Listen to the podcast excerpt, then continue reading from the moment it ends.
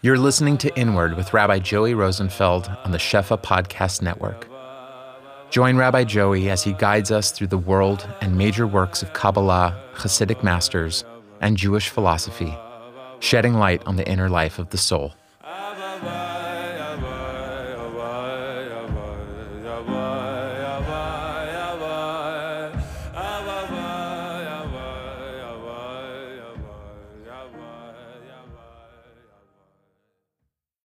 First off, thank you everybody for taking out of your busy schedules to come here.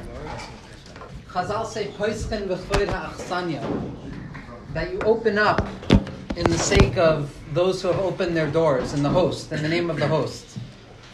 And the way that this can typically be read is that when a person speaks in someone else's house, you speak about the person who opened their house to you. But I think that when Chazal says, "Poisken v'choir ha'achsanya," Chazal is saying mida keneged mida. What the achsanya did, what the host has done, is open their home, and so too the speaker who's speaking in the home has to open themselves up as well. So I know Ushi well enough by now to know that he doesn't want me to speak about him. Ushi, so thank you. Thank you. But Beschus Ushi's opening his home, I should be zochet to open myself to say words of Torah in the Zohar HaKadosh, in the Holy Zohar, before Rabbi Shimon Bar Yochai would teach any Torah, the Zohar would say, Pasach Rabbi Shimon. Rabbi Shimon opened up. Now, the typical way of interpreting that is that he opened his mouth and he began to speak. But what it really means, according to the Mefarshim, is that when Rabbi Shimon began to speak Torah, he davened to Hashem that he should allow himself to be open enough to say words that come from a place of vulnerability that there's Torah that comes from a place of strength, where a person pretends that they have something to offer to the audience, as if they know something that the audience doesn't know, and they're conveying information, and everyone else has to listen to the information. and then there's teaching that emanates from within the core of an individual. Like the Piazetzner Rebbe Hashem Yimkom Domo writes in the end of his diary, Tzav V'Ziruz one of the most painful, beautiful documents that we have in our library, written from his years of wrath in the years of Warsaw. The Piazetzner Rebbe, towards the end of his life, said that he had lost hope in people listening to his teachings. The Piazetzner Rebbe said these people are so broken that they have no space to listen to words of Torah. But instead of giving up hope and speaking, the Piazetzner Rebbe said, I'm going to open up the windows. I'm going to speak to the world. And anybody who wants to eavesdrop is going to eavesdrop. Rabbi Nachman did something similar when he decided to stop teaching Torah and start telling stories at the end of his life. So, Beschus the Achsanya, Beschus the host, the host who has opened their home, my tefillah for myself is that I should open myself to say words that I need to hear, and anybody who's interested in listening will listen in. When we find ourselves, uh, I'm sorry, Beschus Bereshus, my father, and everybody else. When we talk about Elul, when we talk about the hopes and the aspirations and the dreams that we have for ourselves, come Elul, we talk about our desire to become better, to be more than we are at the moment, to fulfill, quote unquote, more of our potential than we are fulfilling at this moment. And a person can be suffused with a sense of hopefulness and exuberance in that we're embracing a new year and it's time to take on more for ourselves. But when a person looks at the function of the calendar, Elul is not the beginning of the year, Elul is the end of the year. Elul is the death of the year. Comes Elul, comes the culmination of all of the hopes and the dreams that we had for ourselves the previous Tishrei. All of us Come Rosh Hashanah, come Aseret Yimei Tshuva, come Yom Kippur, come Shmini Atzeres. We make promises to ourselves. We promise ourselves that we're going to be better in whatever way we want to be better in. We promise ourselves that we're going to try harder in whatever area we want to try harder in. We promise ourselves that we're going to stop engaging in whatever we want to stop engaging in. Ish lefi mahalalo, each person according to the pain and their subjective experience in this world is a creature of Hashem Yisparach. And comes Elul, aside from the exuberance and the excitement over new beginnings, if a person is honest with themselves, there's also a mourning of the fact that this year has died. What we hoped for last Tishrei very often doesn't culminate in actuality. The promises that we make to Hashem, the promises that we make to ourselves, the promises we make to our spouses and our families and the other people we engage with, very often fall short of what we wanted them to be. And come Elul, it's very easy for a person to lose hope in themselves, for a person to feel that I have not lived up to what I promised myself. And there's a sense of death, of things dying that we associate with Elul. The death of dreams, the death of hopes, the death of promises that we made to ourselves. And make no mistake about it, the death of a dream is no less painful than the death of a loved one. It's just different. But when we make promises to ourselves that we can't keep, there's a sense of loss, there's a sense of failure, there's a sense of vulnerability. Now, our tzaddikim point out that Elul, there's almost an obsession about finding acronyms for the word Elul. And the reason for that, Rav Moshe Wolfson and other tzaddikim talk about the fact that Elul is all about new beginnings. And acronyms, or Roshei Tevot, is about looking at the first letter. So to find an allusion to something in the first letter is the willingness for a person to find hope in the beginning. To see that first letter and say, wow, there's something new here. One of the most famous acronyms, the Roshei Tevos for Elul, and the Baal HaTurim already brings this down, is Anna Liyado Vesamta Lo. Aleph Lamed Vav Lamed the pasuk associated with Ir Hamiklat, the cities of refuge where an accidental killer needs to run to in order to be protected from the Goel Hadam, from those who are legally allowed to destroy them. And the way Hasidus, and as well as the Vilna Gaon understands this idea, is that it's not only the accidental murderer who has killed someone accidentally who needs to run to the Ir Miklat, but all of us are guilty of accidentally killing things. We have all accidentally killed dreams of ourselves. We have all accidentally killed hopes that we had for ourselves. We have all accidentally not lived up to what we wanted to live up to. And because we've accidentally killed off these hopes that we've had for ourselves, we're liable. There are people chasing us. There's a sense of being chased. There's a sense of not being okay, of being uncomfortable. And come Elul, what we find is an Ir Miklat. Elul is the time that God has created for us where we can run to and say, in spite of the fact that I have killed my dreams accidentally, in spite of the fact that I have accidentally been unable to live up to that which I want to live up to, there is a space carved out that I can run to. So comes the death of the year, comes the culmination of our hopes. We confront this paradoxical sense that on the one hand, I have failed what I promised myself last year. I have not lived up to what I wanted to live up to. And on the other hand, there's a 13th hour offering of hope. That comes Elul, comes the time where we find ourselves in a city of refuge where we are protected in spite of our guilt where, in spite of the fact that we are responsible and we are accountable, we're able to say to ourselves that it is not our fault that we have not lived up to what we wanted to live up to. And what I want to talk about tonight is very simply how do we deal with those promises that we made to ourselves in the past? How do we deal with those failures? How do we deal with that vulnerability that abides within each and every one of us, within our own hearts, sometimes too difficult to express to anybody else. How do we deal with the fact that we have not been able to accomplish what we want to accomplish? How do we deal with the fact that we have not been able to become what we want to become? And what we're going to discuss tonight, Be'ezras Hashem, Beslus Ushi, who has opened himself up to all of us, and in turn I'm going to try and open myself up, is the fact that there is always a remainder. that which we hope for, that which we desire so desperately, so painfully, and lev yodei maris nafsho, however many people are here is however many worlds there exist. Each and every person in this room right now experiences their own sense of failure, their own sense of vulnerability in the face of not living up to what they wanted to live up to. The failed promises, the inability to change the behaviors we wanted to change, or to adapt to the new attitudes we want to live up to. Each and every one of us experiences that in our own particular way.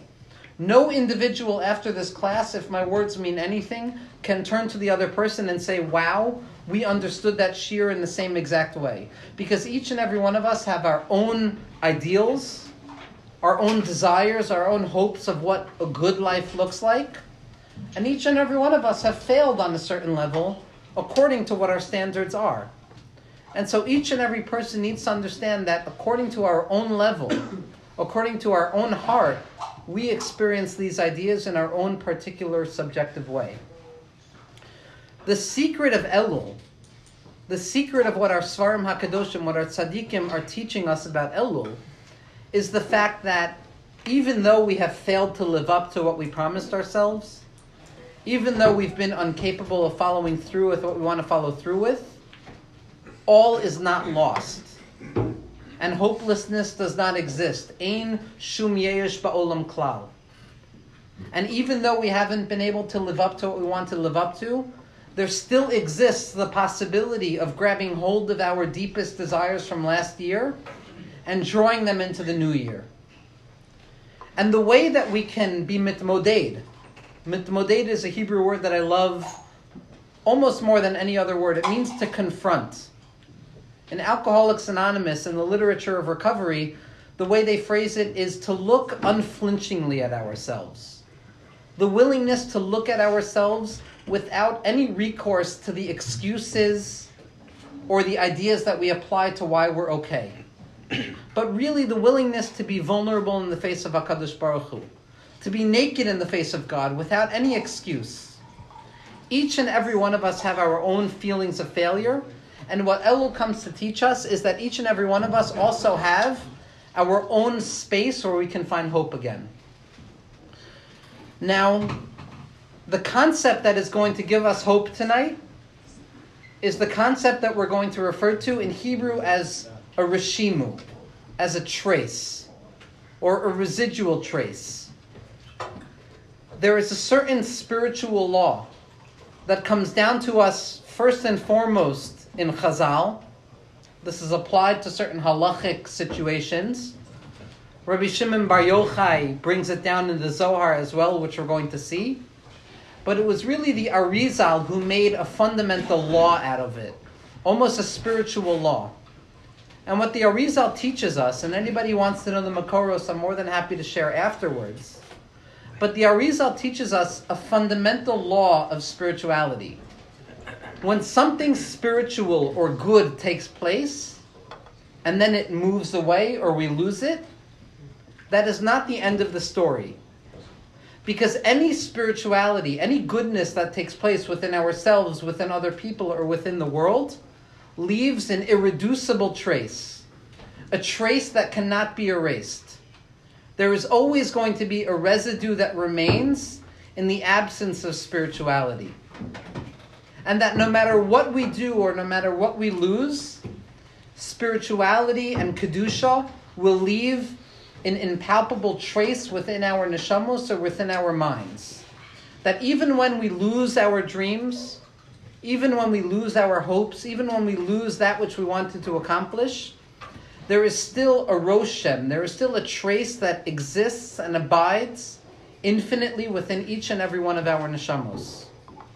So that when we look at the promises that we made, when we look at the swears that we took to be better, or to feel better, or to be kinder, or to be more authentic in our lives, even though we haven't lived up to it, the simple fact that we thought it, the simple fact that we felt it, the simple fact that we wanted it in a real way, means that it leaves a mark that can never be erased. And it's that Roshem, It's that trace, it's that residual presence of things that were present and now are gone that gives us hope of recovering what was lost. So that by the end of this year, all of the promises and all of the hopes and all of the dreams that we have spoken about for ourselves the previous Rosh Hashanah and the previous Aseret Simei and the previous Yom Kippur, in spite of the fact that we've lost it, we will be armed with the belief that even though it's gone, it's still present. It's present in a hidden way, in an unconscious way, indelibly marked within each and every one of our souls, and it can never be erased. And that's what I want to discuss tonight. The, the idea of the trace, the idea of the Roshem. Now, the first place that we learn about this Roshem is from the Arizal. Rav Yitzchak Luria, whose merit should protect us from now until the end of history. I don't need to speak about why the Arizal is a fundamental source. Anybody who's interested in sources for that, I'm more than happy to discuss afterwards. But the Arizal teaches us countless places in his famous Sefer Eitz Chaim, the Tree of Life. And the title of the Arizal's book is called The Tree of Life for a reason. It wasn't just a popular title. What the Arizal, what Kabbalah, what Hasidus, what the Vilna Gaon was coming to teach us is how to taste the Tree of Life. We failed. We ate from the Tree of Knowledge. Comes along the Arizal and he says, I'm going to teach you how to eat from the Tree of Life in the world of brokenness. And the Arizal teaches us that any Kedusha that rests anywhere leaves an indelible trace that cannot be erased. It leaves a Roshem. Any time that we think a thought of Kedusha or holiness, its presence lasts eternally. And no matter what we do, we cannot scrub it away, we cannot get rid of it. And the Ramchal, Rav Moshe Chaim Luzzatto, builds his entire philosophy on this. That the entire purpose of history for the Ramchal is to find those traces, to find those memories, to find those places of forgetfulness where we once had dreams and we once had hope for ourselves and they're now gone and we've lost hope in them. The Ramchal comes along and says that no matter what you have forgotten, no matter how far you have fallen, your dreams and your hopes and your spiritual promises that you've made to yourself still exist. They still abide they're still present and they're still accessible to you. Now, Rav Tzadok HaKohen Milublin says something incredible. Rav Tzadok HaKohen Milublin says that when a person looks at the world, or themselves, or other people, very often our reaction is one of hopelessness, is one that is born out of the feeling that the things that I have promised myself, the things that I have promised other people, have not come to culmination, have not manifested. And Rav Tzadok HaKohen Milublin says something incredible. He says that when a person finds themselves in a world where their dreams and their spiritual hopes or their idealism is no longer apparent, there's two options in front of them we can either lose hope, we can say that the hopes and the promises that I made for myself were not real and they're lost, and because I haven't lived up to them, they're meaningless. Or a person can look at the fact that even though I haven't been capable of living up to what I want to live up to, the fact that I'm bothered by the fact that I haven't lived up to what I want to live up to is still an affirmation of the fact that there's something that I want to live up to. Now, parenthetically, Rav Tzadok HaKohen Milublin has come to the Jewish people in the 19th century at a time where Jews were losing hope, and he came for a specific reason, saying, You can't lose hope. He was almost a second iteration of Rabbi Nachman. Rabbi Nachman of Breslov, who came to say two things. Rabbi Nachman of Breslov came to say, and again, we're coming to the holiday of Rabbi Nachman. Rosh Hashanah is Rabbi Nachman's. Sorry if that offends anybody. Historically, we've seen it become true. 70,000, 80,000 people go there. Rabbi Nachman said two things. Rabbi Nachman said, it's forbidden for a person to lose hope in themselves. And he also said something else. He said that there's no such thing as losing hope. So, on the one hand, it's forbidden to lose hope implies that there's a certain sense of hopelessness that exists within the world, and that's almost reasonable, as if a person can reach a place where they're hopeless. But Rabbi Nachman says it's usr. There's a prohibition of admitting to it. It exists, but it's prohibited. And then Rabbi Nachman says something else. Rabbi Nachman says, Ein shum yiush ba'olam klal. There's no such thing as losing hope. As if to say that there's two dinim in the spirit of Rabbi Chaim Brisker, Rav Chaim Soloveitchik, the Brisker Rav, where he says that there's tzvei dinim in everything. There's two ways of looking at everything. On the one hand, it's usher to give up hope. It's forbidden to give up hope. Hopelessness exists, but it's usher. But then there's a deeper teaching which says that even when you lose hope, even when a person reaches a place in their mind where there's no more hope for themselves to live up to the aspirations that they had for themselves, even then there's no such thing as hopelessness. So even when you fall into the prohibition of giving up hope, Rabbi Nachman comes and says, aha, guess what? There's no such thing as giving up hope. And even here, in the pocket of hopelessness, in that strange space that all of us find ourselves in in our own particular ways, where we feel hopeless about certain things, Rabbi Nachman comes and says there's no such thing as giving up hope. That even when you lose hope, there's still hope within loss of hope. That there always remains an irreducible trace, a reshimu, something that exists that cannot be erased. And Rav Tzadok HaKohen Milublin teaches us how to find God in that. He says, even in your loss of hope, even in the loss of your dreams, even at the death of the year, come Elul time, where we find ourselves in an Ir Miklat because we've killed our dreams accidentally, Rav Tzadok comes along and teaches us a fundamental teaching. Now, deliberately I'm going to read from the Hebrew from this, because the words of our tzaddikim convey a certain nuance that nobody, no matter how powerful they are, can possibly convey. And this is a teaching from Rav Tzadok HaKohen Milublin, from a sefer called Likutei Ma'amarim. And he writes as follows. He says, Rak shetzimtzumim besocho gam kem roshem zeh. When a person looks at a world that is broken, when a person looks at a world that is devoid of hope, when a person looks at themselves as if they have been untrue to their hopes and their dreams, there still exists within that concealment a trace of their previous dreams, a roshem, an irreducible trace that can't be erased. Shenikar shene'elam mehem or Hashem yisparach. That it is abundantly clear to the individual at that moment that God is not present. So Rav Tzadok is teaching us something here. He says that it's not only when you find God that God is present, but it's even when you can't find God. The fact that you feel that God is absent from your life, the fact that you feel that spirituality is absent from what you want to do, that is enough of a proof that God exists.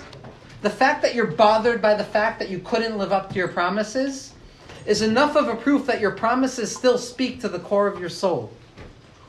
Or Hashem Yisbarach. That it's clear and apparent that the godly light is removed from this experience. And Rav Tzadok says something that only Rav Tzadok could say. The hakara zu hu roshem me amisas or Hashem Yisbarach. This recognition, this awareness of the absence of God in our lives, this awareness of the failure of our promises, is the greatest proof that we can possibly have to the truth of our promises. Because if my promises weren't real, if the hopes that I had for myself weren't real, I wouldn't be bothered by the fact that they haven't come to culmination. The fact that I am bothered, the fact that I am anxious, the fact that I am sabrachin and brokenhearted over the fact that I have not been able to live up to my ideals, is the truest stamp that my ideals speak to the deepest part of myself because if they didn't mean anything, they wouldn't bother me. And Rav Tzadok continues and he says, because after the fact that a person comes to realize that God is absent from their promises, that God is not found in that space that we feel anxious in, in Elul, Kvar Yodea Umasig Sheyesh or Hashem Yisbarach we already come to the realization that there's a light of Hashem that should be present here. Because if there was no light of God, I wouldn't be bothered by the absence of the light of God. The fact that I am bothered and anxious and upset and resentful because I haven't lived up to my promises is the truest proof that my promises speak to the core of who I am. And this is the trace in our lives that God has implanted. Even after God, so to speak, removes himself from our lives, the irreducible trace remains. And that irreducible trace is what reminds us that God is present.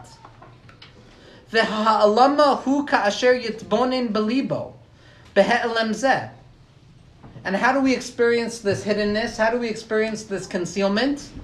Rav Tzadok says something remarkable that not even the most modern or postmodern psychologist or philosopher can express. Rav Tzadok says, how do we know that God is absent? By dint of the fact that our hearts are bothered over the fact that God is not present in our lives. When we put our head on the pillow at the end of the day, when we're bothered, whether it's interpersonal or between us and God, or more importantly, between us and ourselves, that bother, that discomfort, that anxiety that is so deeply Jewish in its core, speaks to the fact that God is still present in our life. He's reminding us that we are uncomfortable, that we haven't brought Him into our lives yet.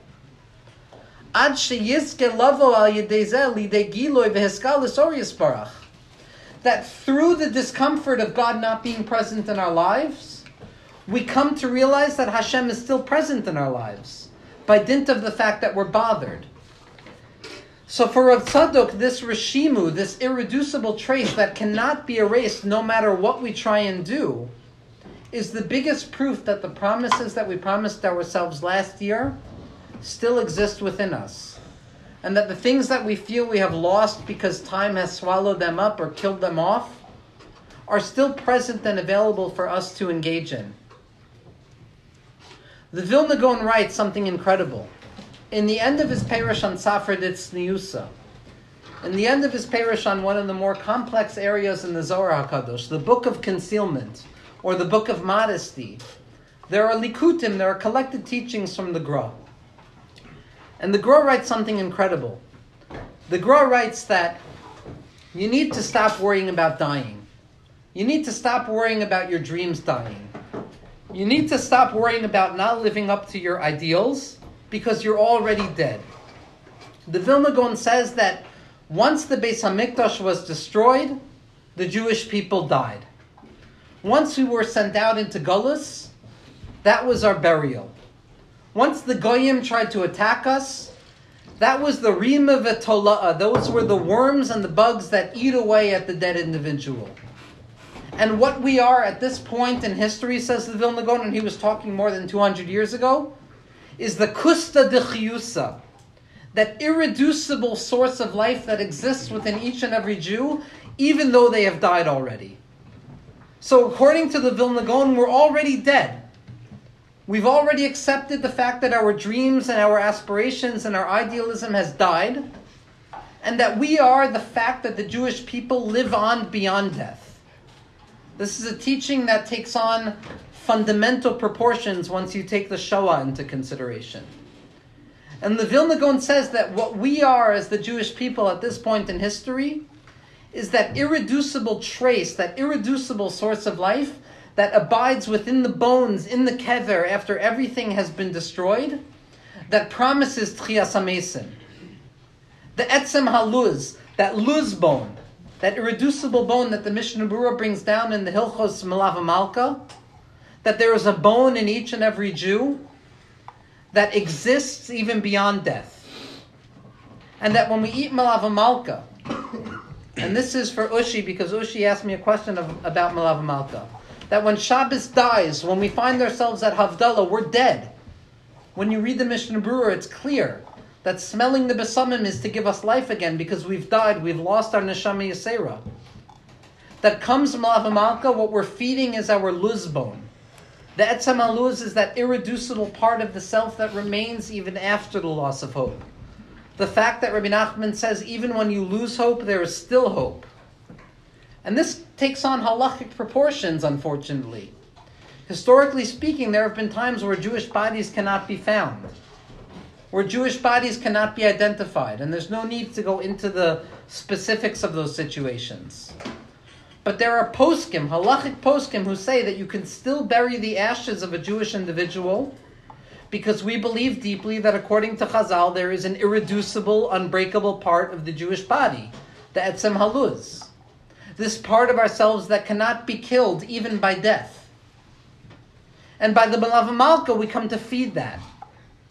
We come to say that even though Shabbos is gone, even though my dreams are gone, even though my hopes for myself are gone, I still continue to hope because the fact that I'm bothered that I have not been capable of living up to my dreams is enough of a truth that my dreams still exist. Rav Schuse in Maimer Chaf, and Maimer Chaf in, in the Ma'amarim on Rosh Hashanah begins a discussion about this concept of the Rishimu. He asks a fundamental question. And anybody, I know that there are a lot of people who daven by the Red Shul, which means that you're students of Rabbi Feitman, which means that you've been exposed to deep teachings from Rav Hutner, something that is unusual in this world. But if a person has been capable of being exposed to the light that Rav Hutner was coming to bring into the world, Rav Hutner expresses in an incredible way that the entire concept of Rosh Hashanah, the, the entire concept of the shofar, the main mitzvah of Rosh Hashanah, is indelibly tied up with this concept of the Roshem.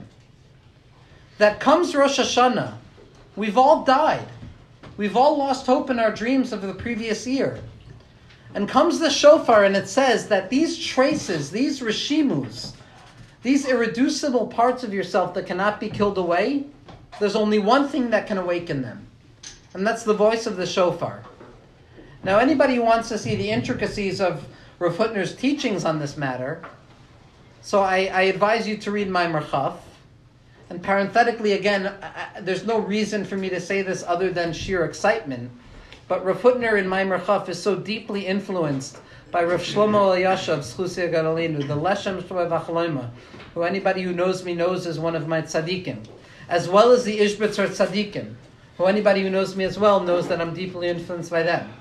Rav Hutner in this mimer is allowing these two schools of thought to unite together. The Leshem in his Kabbalistic system and the Meshiloach in his psychological system both kiss each other when it comes to Maimer Chaf and Pachad Yitzchak on Rosh Hashanah.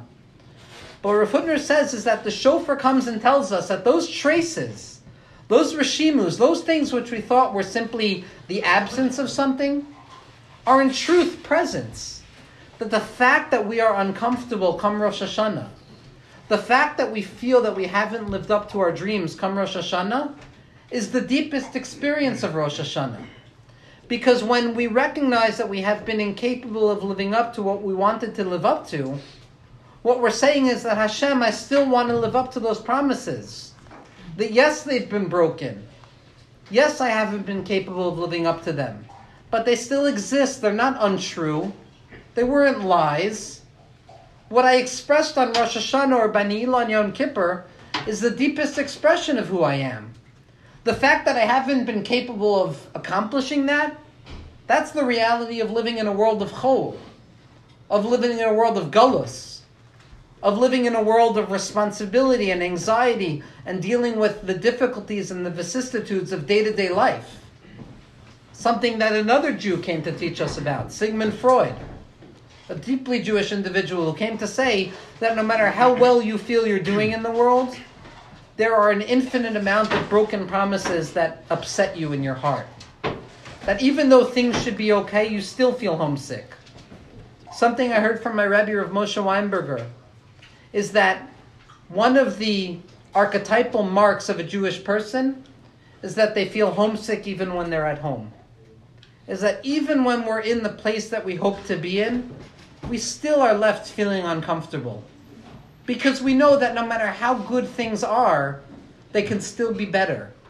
That no matter how much I have abided to my promises, there's still something left that I haven't lived up to. And Rav comes and says that on Shofar, on Rosh Hashanah, those Rishimus, those traces are awakened. That the Shofar comes, this wordless call that emanates from the core of the self, that cries out when no words will accomplish what we're trying to say, the shofar comes and says, That which you feel you have lost, that which you feel which is gone and non significant, is still present. That those roshems, those traces, are irreducible. You can't get rid of them, no matter how hard you try. Rav has an amazing taich on this. It's the yechida, it's that pintal that exists no matter what we've done. The fact that the Rambam could say that koifanoso achio merotzani, that even though a person who gives a get needs to give it willingly, the Rambam paskins that you could compel a person to give it in spite of the fact that they're unwilling. And the way Rav Tzadok HaKohen Milublin Schlusig says this is that the reason we can compel a person is because the compulsion discloses the true desire of an individual. And so that's a troubling teaching for a therapist because you can't compel someone to say something. Self determination of the client is the underlying law of any therapeutic relationship. So this Rambam is difficult to deal with because, yeah, you, sure, you could compel someone to say anything. But the Rambam is saying, and Rav Hutner has an amazing touch on this. He says, why is it that there's always a place in ourselves that is still willing to abide to the Ratzon Hashem even though we don't want to? He says it's because it's not ours to begin with. It's like hekdesh. A person cannot defile something that has been sanctified for the Beis Hamikdash because it is not theirs, it's Hashem's. I have no ownership over it. Rav Hutner says that there's a part of ourselves that is not ours. It's the chelak eloi. It's the part of God within us. Man de nafach misocho nafach. The one who breathes life into human beings breathes from within himself kavyachol. That there is an irreducible part in each and every one of us, very often the part that we're most vulnerable and uncomfortable with, which is the part of Hashem within us, which is what our job is to disclose in the world. And Rav Hutner says the reason you can force someone to admit to the will of God is because it's not their right to deny it.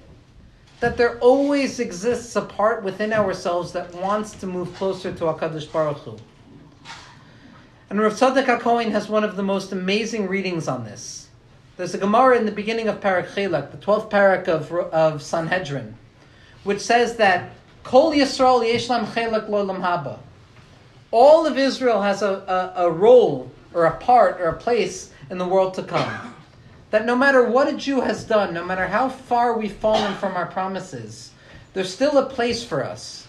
And then the Gemara begins to list certain individuals who don't have a place, certain individuals who are not going to be Zochet Olam Haba. And then the Gemara has an amazing insight. The Gemara says, Aval Dorshe Reshumos Ba'u, and they said that even those who have lost the Chelak and Olam Haba, they still have an Olam Haba. So Tzadok immediately jumps on this. He says, Who are these Dorshe Reshumos? Where do we find this group of people who are Doresh Reshumos, who seek out traces? And Rav Tzadok says as follows Rav Tzadok says that the Dorshe Reshumos are those tzaddikim, those individuals who are able to see beyond the actions of a person beyond the behaviors of a person, and recognize that there is always a roshem within the person. There is always a trace of the promises that they made. That no matter what life has thrown at a person, no matter how far a person has moved beyond what they've promised themselves, there is still a trace, there is still an indelible mark of what they desire. That the person still wants to move closer to Hashem. And it's specifically these Dorshe Reshumos, those who are willing to seek out the trace, to seek out that remainder after everything else is gone, to seek out that hint of life after death has done what it's done. It's only those Dorshe Reshumos who are willing to find that even within those fallen Jews, even within our broken promises, there's still hope. There's still something to enter into Rosh Hashanah with. And I believe that this is the secret of tshuva. The secret of tshuva is that hachzirenu avinu l'tshuva, that we ask Hashem not to create something new for ourselves, but to return us to something old. That when we try and embark on a path of being just a little bit better, And each and every one of us knows what that means in our own heart of hearts. What it means to be a little bit better. Just a little bit better to validate the entire process of our existence. Sometimes we need to seek out the trace. Sometimes we need to enter into those spaces where we feel we have failed entirely and to realize that the fact that I'm bothered that I haven't been able to live up to my dreams is enough of a proof that I still want them. And I'm going to read a teaching from Rav Kook right now.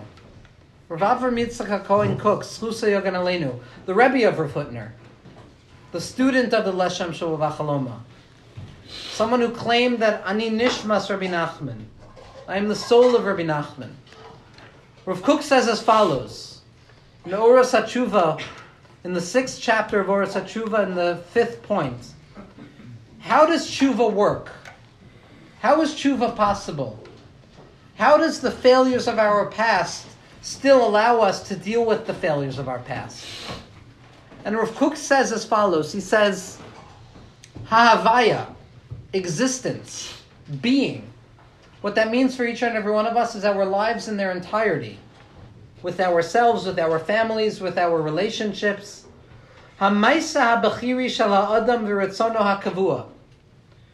The deep willful desire, our free choice, that which we decided to engage in in this world. Don't look at it as separate points in our lives, as if what happened in the past has no relationship what is happening in the present or in the future.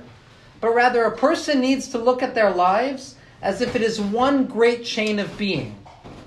Rav Kook took this directly from the Maharal of Prague in his Oros HaTshuva. And Rav Kook continues and he says, Einam. There can be no separation, no absolute separation from what a person wanted to do and what a person is doing. That the fact that things are in the past does not mean that they're gone. It just means that we're connected to them in a different way. Chayfetz ha'adam kashur b'ma'asav, Rav says. The desire of the individual, the psychology of the individual, the thoughts of the individual are deeply connected to our past actions. Gam ha'ma'asim shal ha'avar. Even the actions of the past. They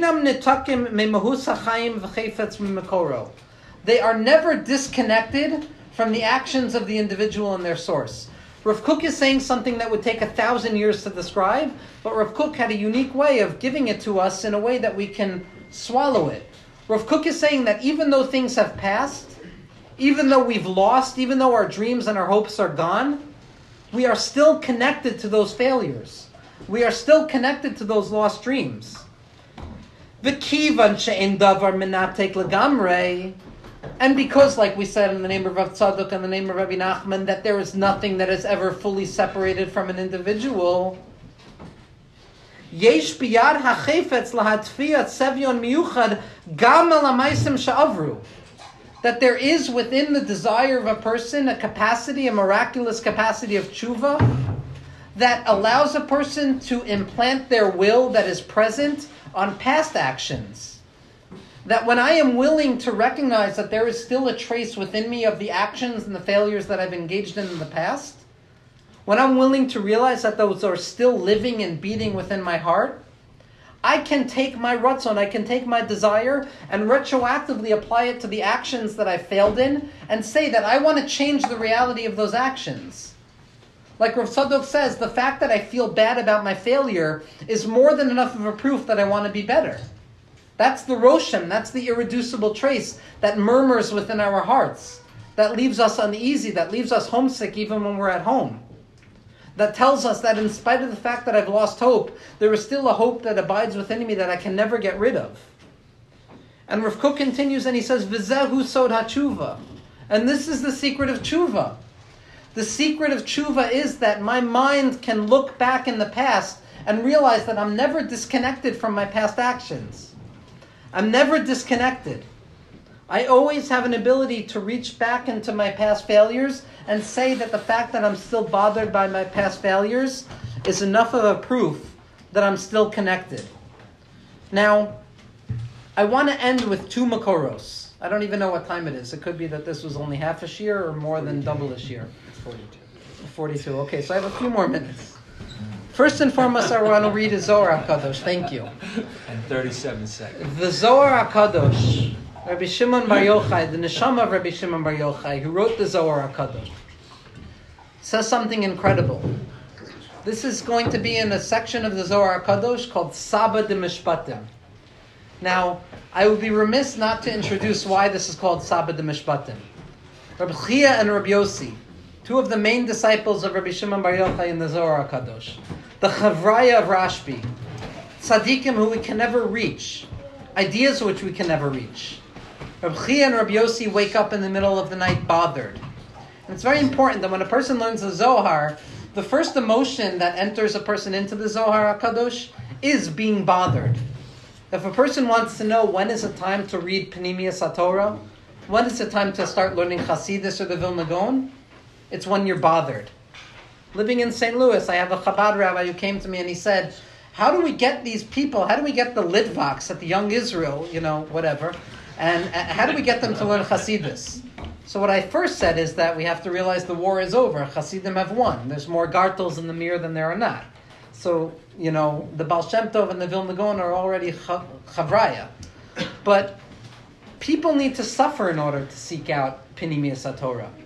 A person whose life goes nicely, beautifully all the time, has no need to be ma'amik, has no need to deepen their understanding of the Torah. Which is why omek, the gematria of depth, or the willingness to descend into the interiority of things, something beyond the external vision, is the same numerical value as gevura, as severity. That only a person who feels severe in their lives, in whatever particular moment they find themselves in, is willing to descend into the depths of their lives. If everything is going benachas, there's no need for me to look deeper. And everything is okay on the external. So these two Chavraya, Rav Chia Rav Yossi, get together and they wake up in the middle of the night bothered. And they travel in the nighttime. The Zohar is a book of the nighttime. There's no daylight in the Zohar. Everything about the Zohar is wandering in that nocturnal space where things are not present, where things are confused. And they meet each other and they say that Rav Chia says to Rav Yossi, he says, It's really great that I met you because there's this beggar that's been following me on my entire journey and he's bugging me out. He's really bothering me. And Rav Yossi is like, Remember what book we're in. We're in the Zohar, so beggars and strangers usually carry secrets. And in the Zohar, it's something incredible. The beggars and the broken people of the world, they carry the deepest secrets. And Rav Chia's like, who's this person who's bothering you? And it's some taya, some donkey rider, who's been bothering me, asking me strange questions about a snake that has an ant in its mouth, and about a, tree that is not a tree, and about a blind princess who has no eyes.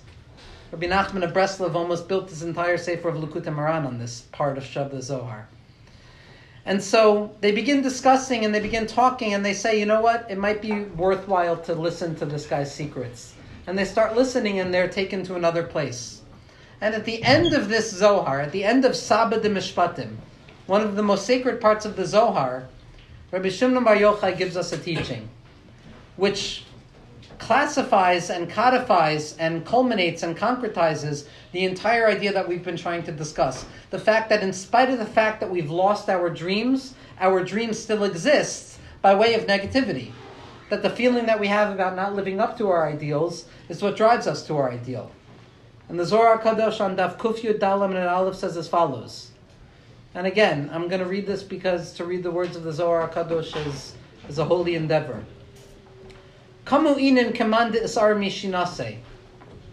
This Chavraya, Rabbi Yossi and Rabbi woke up as if they were waking up out of a sleep. Now, Rav Hutner uses this language of waking up out of sleep as the idea of the Rosh Rosh Hashanah, because when you look at the Rambam's halachos of shofar, the shofar comes to wake up people who have fallen asleep. The Zohar is coming to awaken us out of the slumber we've fallen into because of forgetfulness. So kamu inen kemand isar mishinase. These individuals woke up as if they were waking up out of a sleep. Vishtachu kaime. And they bowed in front of this homeless beggar. And they were not able to speak.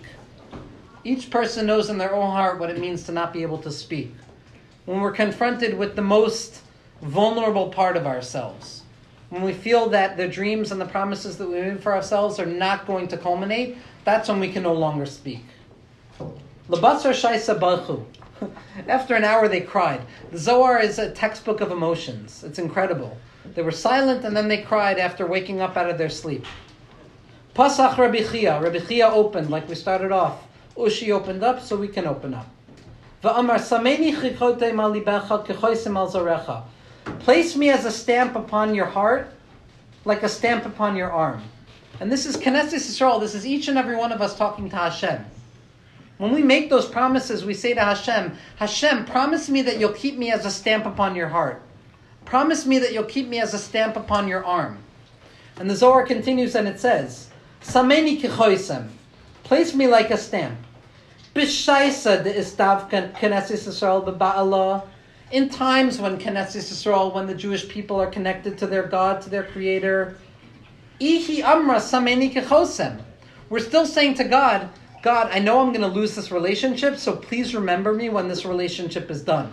A deeply Jewish sense of anxiety that we can never truly enjoy what we have because we're always abundantly aware of the fact that it's going to lose itself. Sameni kechoisem.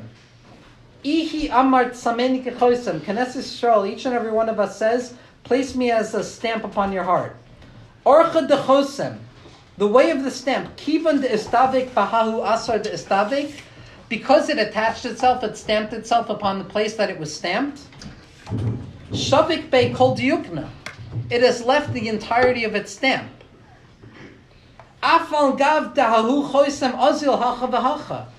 Even though that stamp in the future is going to wander here and there away from what we promised. What Knesset Yisrael is saying to Hashem is that hold me as if I am deeply connected to you, even though that I know I am going to lose sight of you. Believe in me even though I know I will fail. Trust in the Roshem, trust in that irreducible trace that exists no matter what, even though I have lost my path. Velo kaimataman vaha it avarmine. And there are times where it's not going to be present. There are times where my promises will not have to be kept. And there are times where I'm going to feel as an utter failure in your eyes and in my own eyes. Kol diyukna shavik teman. Promise me that it will still be as if my entire stamp is there, even when I'm failing, even when I'm gone. The promises that I've made have not lost, their presence. V'teman kaima, and they will still exist there. Ofhachi imrat knesset Yisrael. So too the Jewish people, each and every one of us in our own heart says, Kivan de iskav kanabach. Because I've connected to you. Kol diyukne leheve chakikbach. My entire existence is imprinted upon you. The afagav the azil hacha ohacha. Even though I'll go there and there, or here and there, or wandering around throughout the year where I lose hope in my promises, tishkach diyukna chakikbach v'tidchali. You will find my trace indelibly imprinted on you, even though I'm not there. Believe in the Roshem, believe in the trace of my promises. What I want to end with tonight and it took me a little bit of deliberation to end with this, but because it speaks so directly to what I want to end with, I'm going to say it. We're going to read the teachings of another Jew. Now, this Jew was not somebody who identified with his Judaism, but in spite of all of that, what we're saying is that he was still as much of a Jew as anyone else. We're going to read something from Marcel Proust. Marcel Proust in his Remembrance of Things Past, a remarkable seven volume novel that discusses the intricacies of memory now, little did I know, and I just shared this with my friend before, Marcel Proust was best friends with another Jew who didn't understand his Judaism, someone named Henri Bergson.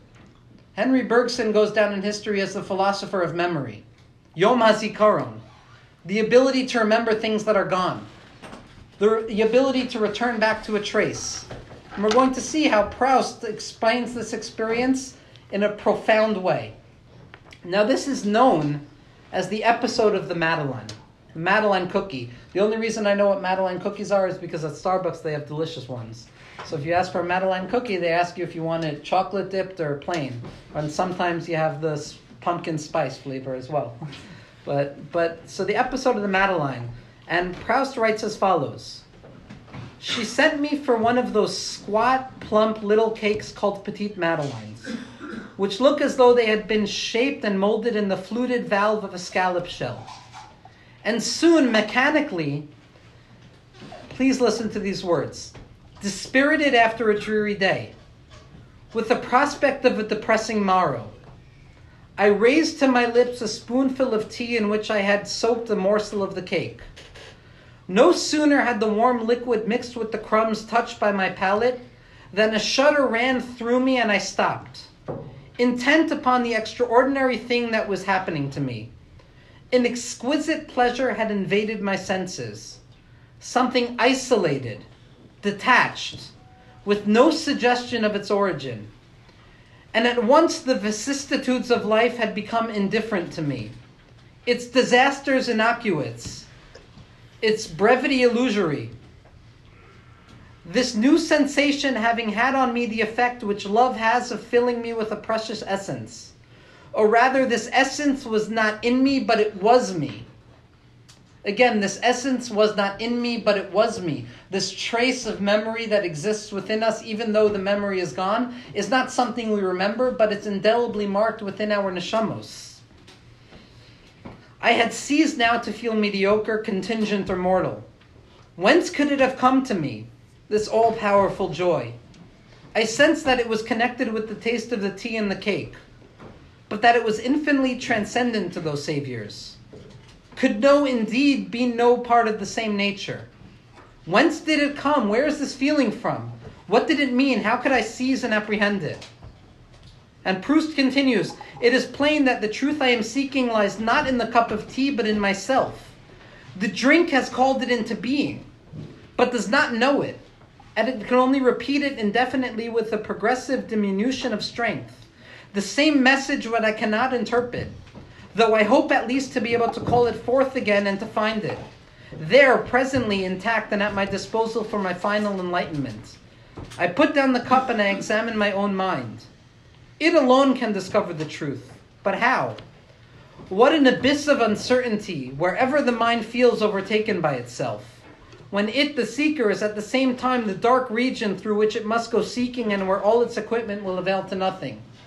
It would take me a year to explain how powerful these words are. I'll just repeat the sentence. With a progressive diminution of strength, the same message which I cannot interpret, though I hope at least will be able to call forth again. I put down the cup and I examine my own mind. It alone can discover the truth. What an abyss of uncertainty whenever my mind feels overtaken by itself when it, the seeker, is at the same time the dark region through which it must go seeking, and where all of its equipment will avail to nothing. Seek, more than that, create. It is face to face with something which does not yet exist, to which it alone can give reality and substance, which it alone can bring into the light of day. What Proust is saying is what Rav Tzadok and Rabbi Nachman and Rav Kook are trying to explain to us, and what the Zohar is coming to say that there remains indelibly marked within each and every one of us a remembrance of the desires that we had on Rosh Hashanah of last year and Ne'ilah of Yom Kippur. But because of the vicissitudes of being human and the failures of ourselves and the year and the difficulties of being human, we've lost entire sight of it. But there comes a time where these rishimus, these traces, are awoken again.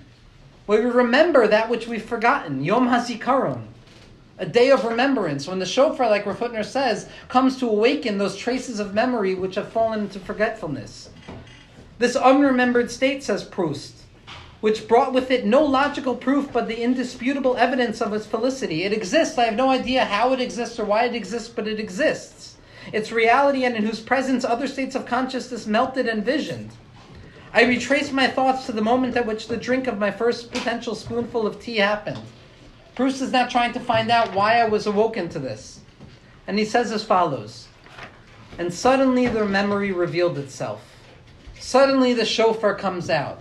Suddenly it's Yom HaZikaron. Suddenly that which has been forgotten is brought back into memory.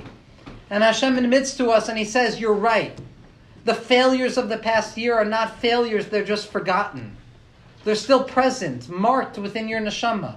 And all we have to do is recreate them, to return to them. We don't have to create a new world, we have to return to that which is lost.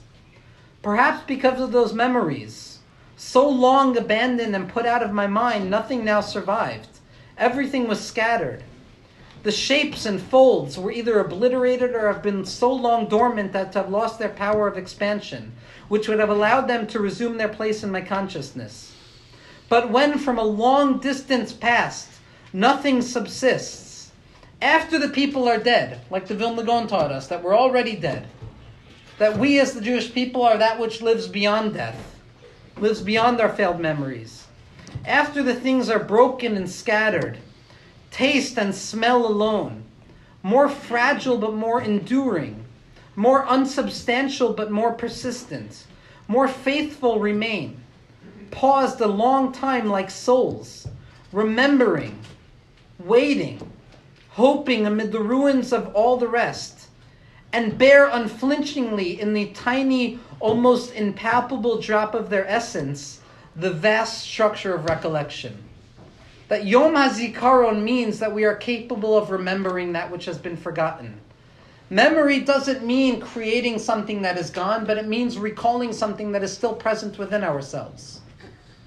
In Musaf on Rosh Hashanah, we say, Haben Yakir li Ephraim, Imu Yeled Sha'ashuim, Zachar Eskerenuod.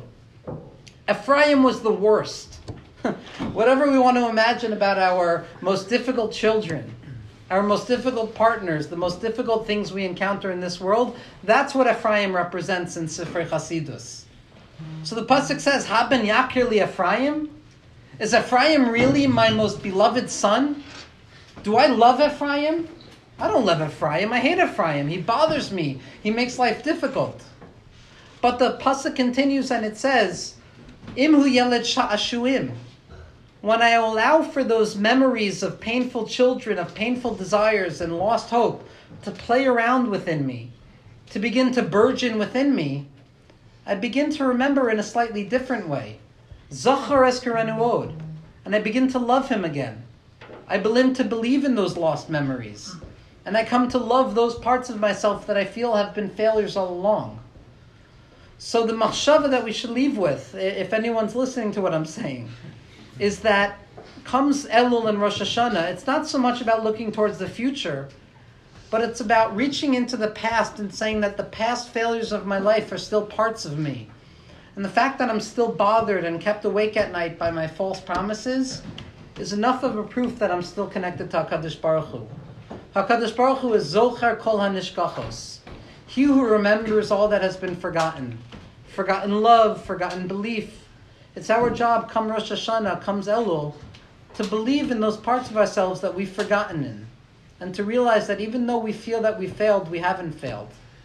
And that there still abides within us an irreducible trace, or rishimu, of Hashem's presence in our lives, and more importantly, for us nowadays, our belief in ourselves. Thank you.